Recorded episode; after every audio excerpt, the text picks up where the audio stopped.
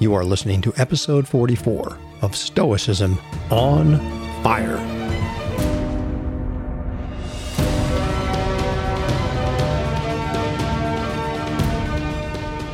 Hello, everyone. This is Chris Fisher, welcoming you to the Stoicism on Fire podcast, where the ancient practice of Stoic philosophy as a way of life and rational form of spirituality is still alive.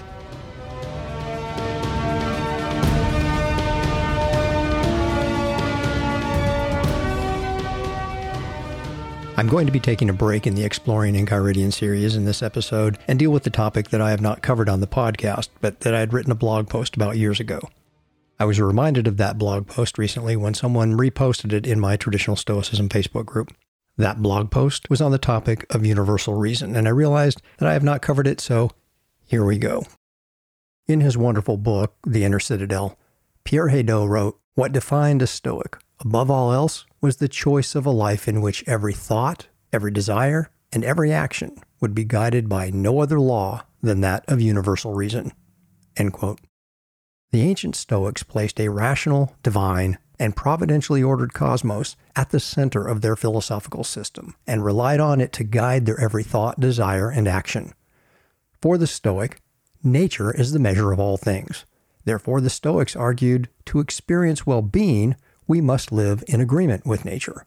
Stoicism was not designed to help us acquire the things we desire, like wealth, good health, a good reputation, etc. Instead, it provides a systematic, philosophical way of life that teaches us how to get what we need, virtue, so that we can experience true well being, happiness.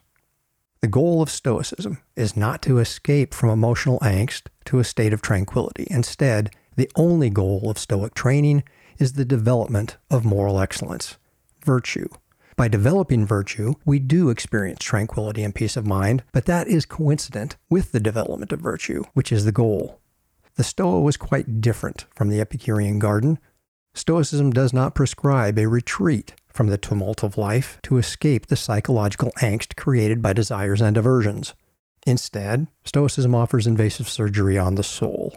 In episode 26 of Stoicism on Fire, I likened Stoicism to a farmer's plow that digs deep and turns the soil of our troubled psyches upside down to expose misguided thoughts and misdirected desires and aversions. Anyone who has embarked on the Stoic path knows this is not an easy task. It requires a complete paradigm shift.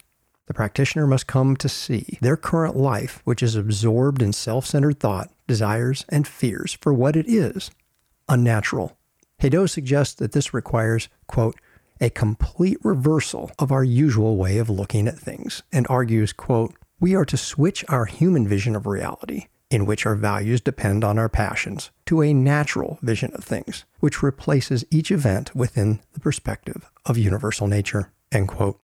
This transformation redirects our attention from things that are not up to us, like health, wealth, reputation, to the only thing we have complete control over, our faculty of choice.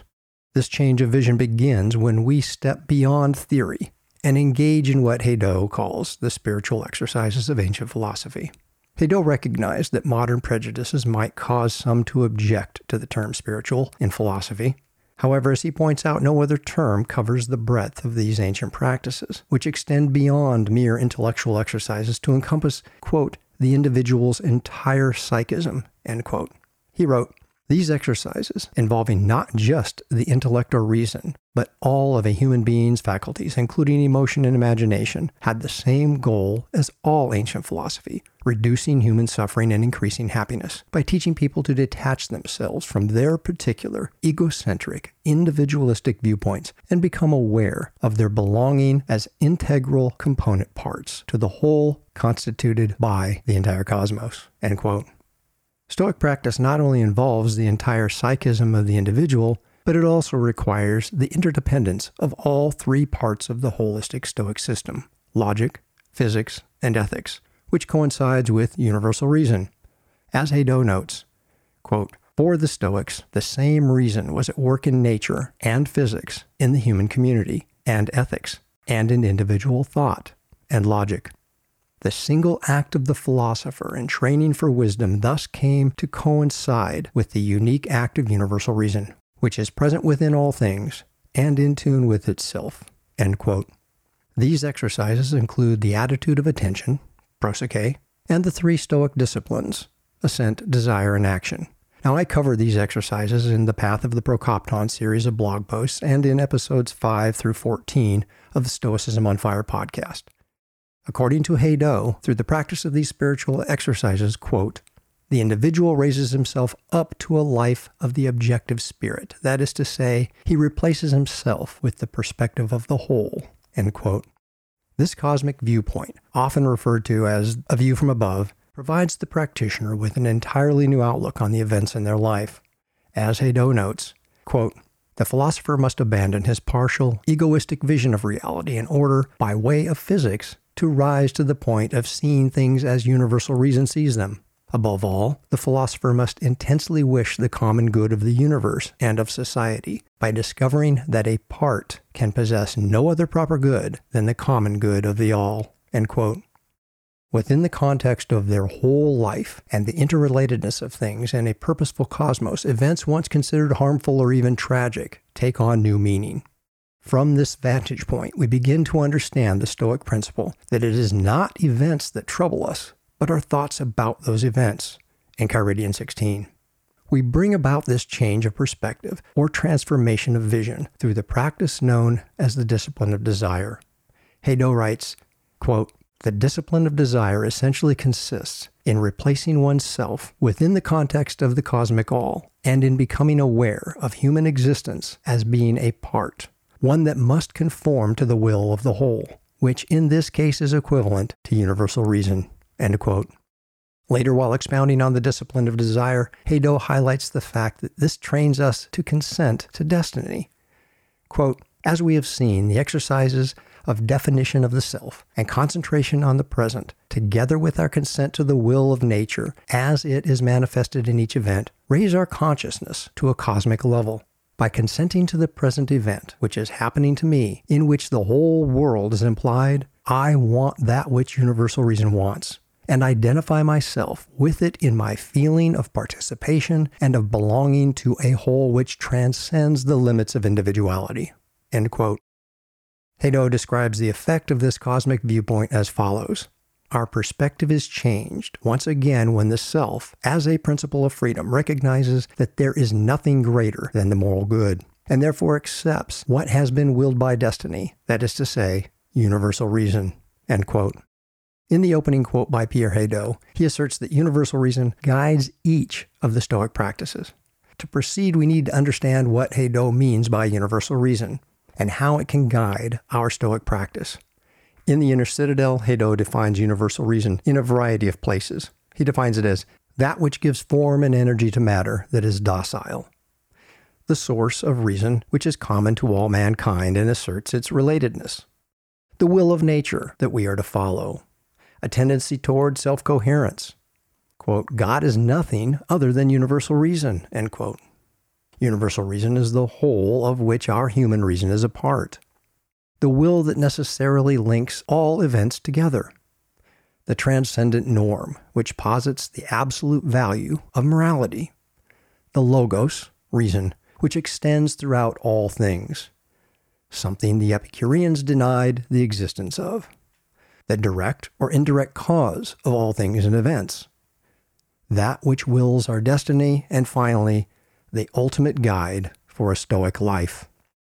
In other words, universal reason is the rational order inherent in the cosmos, which we can understand because our human reason is a fragment of that universal reason. In other words, it's the Stoic logos. The Stoics asserted there is objective truth, laws of nature, and an objective standard of morality, and we are subject to those laws of nature and its moral standard. As Hadot notes, quote, the Stoic sage knows the same happiness as universal reason, which is allegorically personified by Zeus. For gods and human beings share the same reason, which is perfect in the gods, but perfectible in humans.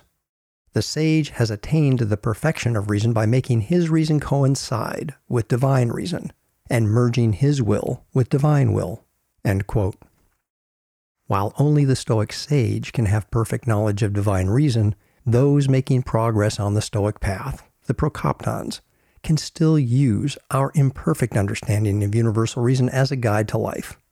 The Stoics accepted that objective reality, and therefore objective truth, exists in nature. Likewise, they argued that our happiness can only be found in an attempt, however imperfect, to understand and live in agreement with the will of nature, which is universal reason.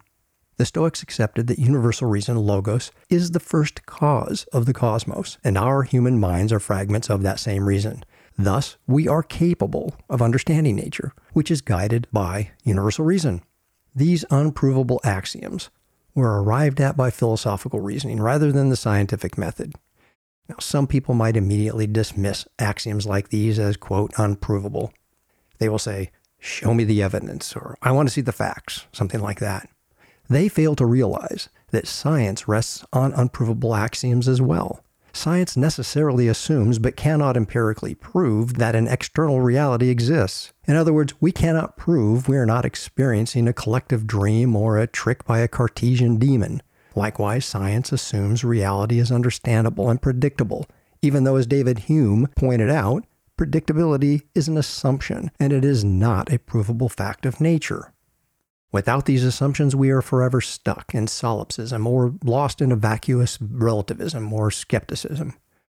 Our confidence in these fundamental axioms of science enables us to explore the cosmos, accumulate volumes of knowledge, and improve human life in many ways. Nevertheless, the scientific method is limited to the how questions about reality by its very nature. It is limited to observing the behavior of nature Science is incapable of answering the big why questions, like why is there something rather than nothing? Is there any meaning or purpose to all of this? Is the cosmos a fortunate accident, or is there some form of teleology at play? Is our human rationality derived from a higher source, a universal reason, or the product of chance? Are we free to choose our responses to our environment and therefore morally accountable, or are we subject to a deterministic universe? These are philosophical or metaphysical questions that lie outside the scope of science. Scientists who claim to have answers to these questions are not practicing science. Instead, they're engaging in scientism. Scientism is a worldview, it is not science. Now, that's a topic for a future episode, or two or three to be quite frank. The Stoics struggled with those same philosophical questions in ancient times. One example of a why question is exhibited in the debate between the Stoics and the Epicureans over the nature of the cosmos. Stoicism's providence or atoms disjunction highlights an inquiry into the existential choice between two distinct worldviews. Marcus's repeated handling of that disjunction in his meditations demonstrates three undeniable truths. First, providence did matter to Marcus and to the Stoics. If it didn't matter, Marcus would not have repeated it as often as he did. Second, Marcus's repeated handling of this disjunction demonstrates a humility toward what is knowable with absolute certainty. In a few passages, Marcus even appears to express uncertainty about which worldview is objectively true. After all, neither worldview, providence or atoms, can be proven via empirical means. The textual evidence suggests the Stoics considered the possibility they could be wrong, and the Epicurean worldview could be correct. Nevertheless, despite any uncertainty, the Stoics thought the ordered nature of the observable cosmos pointed to an underlying rationality rather than chance. They also decided a providentially ordered cosmos best supported their ethical claims. Therefore, the Stoics made the existential choice to commit themselves to a providentially ordered cosmos as a fundamental axiom of their philosophical system. In his conclusion of the Inner Citadel, Hadot draws these considerations together in a thought provoking passage. Hadot refutes Ernest Renan, a 19th century French Orientalist and Semitic scholar who claimed Marcus was indifferent about the providence or atoms disjunction. Hadot addresses this earlier in his book when he wrote, quote, Whatever modern historians may claim, the dilemma, either providence or atoms, when used by Seneca or by Marcus Aurelius, does not signify either the renunciation of Stoic physical theory or an eclectic attitude which refuses to decide between Epicureanism and Stoicism. In fact, we can see that Marcus has already made his choice between Epicureanism and Stoicism by the way he describes the Epicurean model with a variety of pejorative terms confused mix or formless mass, for example. End quote. Renan argued that the perennial attraction of Marcus's meditations lies in his discovery that, quote, the moral conscious is independent of all theories about the world and of all definite dogmas, end quote. Responded with this, quote, In fact, as I have noted, the meaning of this dilemma is entirely different. In the first place, Marcus did not invent it. It was traditional within the Stoic school. Moreover, the Stoics had elaborated this reasoning in order to establish irrefutability, that if Epicureanism were true, a hypothesis which they excluded absolutely, one would still have to live as a Stoic. In other words, one would still have to act in accordance with reason and consider moral good to be the only good, even if all around us everything were nothing but chaos and chance. Such a position does not imply skepticism, quite the contrary. Yet the fact the Stoics constructed such an argument is extremely interesting. By imagining that their physical theories might be false, and yet people would still have to live as a Stoic, they revealed that which in their eyes was absolutely essential to their system. What defined a Stoic above all else was the choice of a life in which every thought, every desire, and every action would be guided by no other law than that of universal reason. Whether the world is ordered or chaotic, it depends only on us to be rationally coherent with ourselves. In fact, all the dogmas of Stoicism derive from this existential choice. It is impossible that the universe could produce human rationality unless the latter were already in some way present in the former. The essence of Stoicism is thus the experience of the absolute nature of moral conscience and of the purity of intention. Moral conscience, moreover, is only moral if it is pure, that is to say, if it is based upon the universality of reason, which takes itself as an end, not in the particular interest of an individual or a state. Let's dissect this passage. Hadot argues that the Stoics used the Providence or atoms disjunction to, quote, establish irrefutably that even if Epicureanism were true, a hypothesis which they excluded absolutely, one would still have to live as a Stoic. End quote. In other words, even if the Epicureans are correct and the universe is a result of serendipitous chance, one must still, quote, act in accordance with reason and consider moral good to be the only good, end quote. As Hadot pointed out here and elsewhere, such a position does not imply skepticism. He continues, quote, by imagining that their physical theories might be false and that people would still have to live as Stoics, they revealed that which in their eyes was absolutely essential to their system. End quote. Hadot then provides one of the most concise and insightful assessments of the Providence or atoms theme I have found. He wrote, in fact, all the dogmas of Stoicism derive from this existential choice. He is referring to the existential choice between the rational, providentially ordered cosmos of the Stoics or the chance universe of the Epicureans. But what did the Stoics use to support their choice for assent to a providential cosmos? Here is where Hadot highlights the Stoic argument against the materialist worldview of the Epicureans and many modern Stoics. Hadot argues the Stoics thought, quote, It is impossible the universe could produce human rationality unless the latter were already in some way present in the former, end quote. Hadot is arguing that all of the Stoic dogmas, their doctrines, are derived from this existential choice. And what is that choice?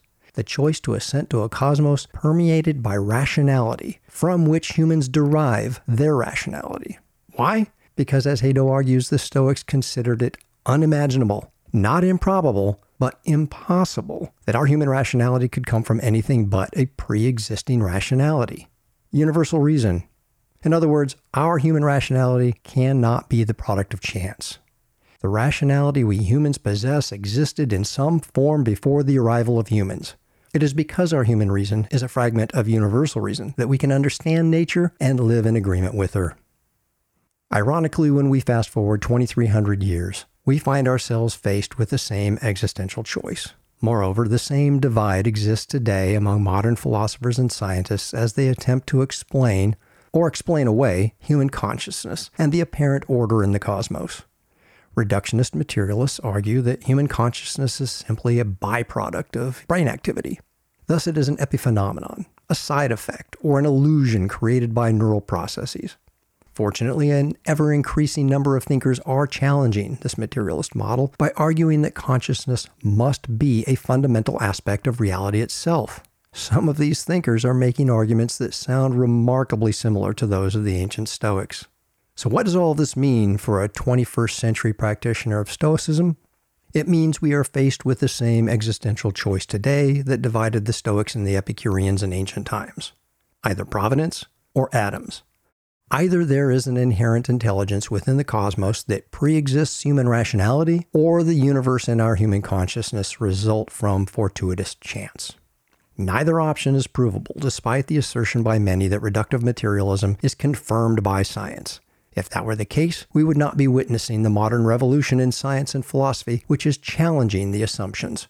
Yes, I said assumptions and not facts of materialism. Does any of this prove the cosmos is providentially ordered by universal reason? Of course not. Neither the scientific method nor philosophical inquiry can prove such an assertion. However, contrary to what many misinformed atheists like to claim, science does not prove the opposite. Science cannot prove the existence of our universe and human consciousness are products of chance combinations of matter occurring over an extremely long period of time. The best scientific facts can only take us back to the Big Bang 13.7 billion years ago. Beyond that, we must rely on philosophical reasoning to find reasonable metaphysical theories about the origins of the cosmos. The existential choice of a worldview requires a small leap beyond the facts. However, neither leap, in either direction, is a leap of blind faith, since both paths follow the facts as far as they can take us and then rely on philosophical reasoning to arrive at a metaphysical position. The choice is not between science and religion, as some would like to assert. That is a false dichotomy. Many intelligent people, past and present, assent to the existence of a mind like intelligence within the fabric of the cosmos and refer to it as God, without subscribing to any formal religious belief or practice. There is an open space between traditional religion and atheism, held by many intelligent thinkers past and present. Einstein made it clear he was neither an atheist nor a believer in any formal religion. Like the Stoics, Einstein did not believe in a personal God. Nevertheless, he asserted that individuals could rise to a quote, third stage of religious experience, end quote, which he called cosmic religion, where Quote, the individual feels the futility of human desires and aims and the sublimity and marvelous order which reveal themselves both in nature and in the world of thought. Individual existence impresses him as a sort of prison, and he wants to experience the universe as a single significant whole. End quote. We could insert that quote by Einstein into the discourses of Epictetus, the meditations of Marcus Aurelius, or the letters of Seneca without raising any question about its compatibility with Stoicism. Likewise, we could do the same with the following assertion from Einstein Quote, Everyone who is seriously involved in the pursuit of science becomes convinced that some spirit is manifest in the laws of the universe, one that is vastly superior to that of man. In this way, the pursuit of science leads to a religious feeling of a special sort, which is surely quite different from the religiosity of someone more naive. Einstein famously wrote that he believed in, quote, Spinoza's God who reveals himself in the orderly harmony of what exists. End quote. Interestingly, Spinoza's God is acknowledged as the pantheistic God of Stoicism. Another brilliant thinker, William James, once described religion in its broadest sense as, quote, the belief that there is an unseen order and that our supreme good lies in harmoniously adjusting ourselves thereto. This belief and this adjustment are the religious attitude in the soul. End quote. Again, that could have been written by any of the ancient Stoics. Now we can return to the fundamental existential choice of the Stoic as expressed by Pierre Hadot. Quote, what defined a Stoic above all else was the choice of a life in which every thought, every desire, and every action would be guided by no other law than that of universal reason. End quote. We humans do not like ambiguity and uncertainty. Therefore, we tend to gravitate toward extremes that provide us with a false sense of certainty. We see this in the modern science versus religion debate, dominated by fundamentalists on both sides. Unfortunately, reasonable people who attempt to hold on to a rational yet spiritual position in the no man's land between those entrenched extremes tend to take fire from both sides. Neither atheists nor traditional monotheistic believers find the Stoic conception of divinity entirely to their liking. The piety of the Stoics was not based on superstition, myth, or revelation. Nevertheless, the Stoics built their theory and practice around an existential commitment to a cosmos providentially ordered by universal reason. Many moderns get hung up on the idea that they have to, quote, believe in a divine and providentially ordered cosmos. It's not about belief, it is a choice, an existential choice, an existential commitment. Everyone makes a commitment consciously or subconsciously to a worldview. Even the true skeptic assents to an unknowable cosmos.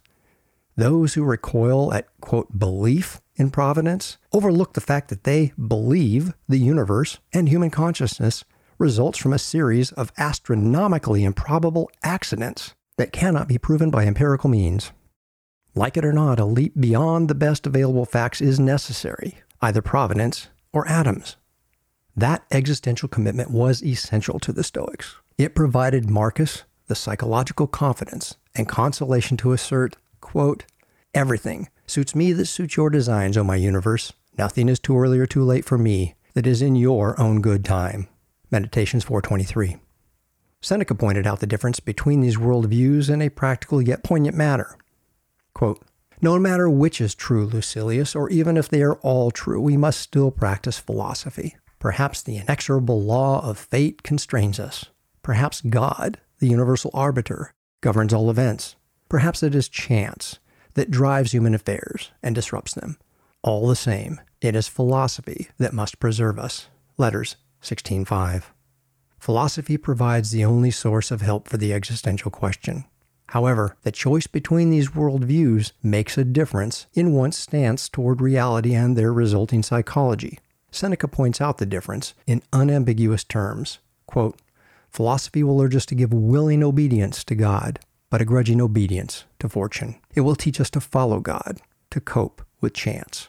Letters 16.5. Seneca is pointing out the difference between willing obedience to a providentially ordered cosmos or grudging obedience to the circumstances of fortune. In other words, like the tethered dog in the famous Stoic analogy, we must follow the card of fate. Our choice is to do so willingly or grudgingly. We all make that existential choice. We all rely on a worldview, consciously or unconsciously, to navigate life. Most people get dragged through life, kicking and screaming, some grow tired of being dragged and look for an alternative, like Stoicism. The Stoics considered the evidence and inferred that universal reason, divine rationality, is inherent in the cosmos and is the source of our human reason. Quite sensibly, they concluded the wise person must bring their life into harmony with that universal reason, nature, to experience well being, eudaimonia. Modern people as a whole possess more knowledge and material wealth suffer less hunger and deprivation, and live longer with less physical hardship and pain than our ancestors from any other time in recorded history.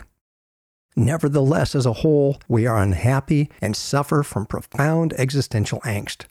Why? Because we have disconnected ourselves from our source, nature, universal reason.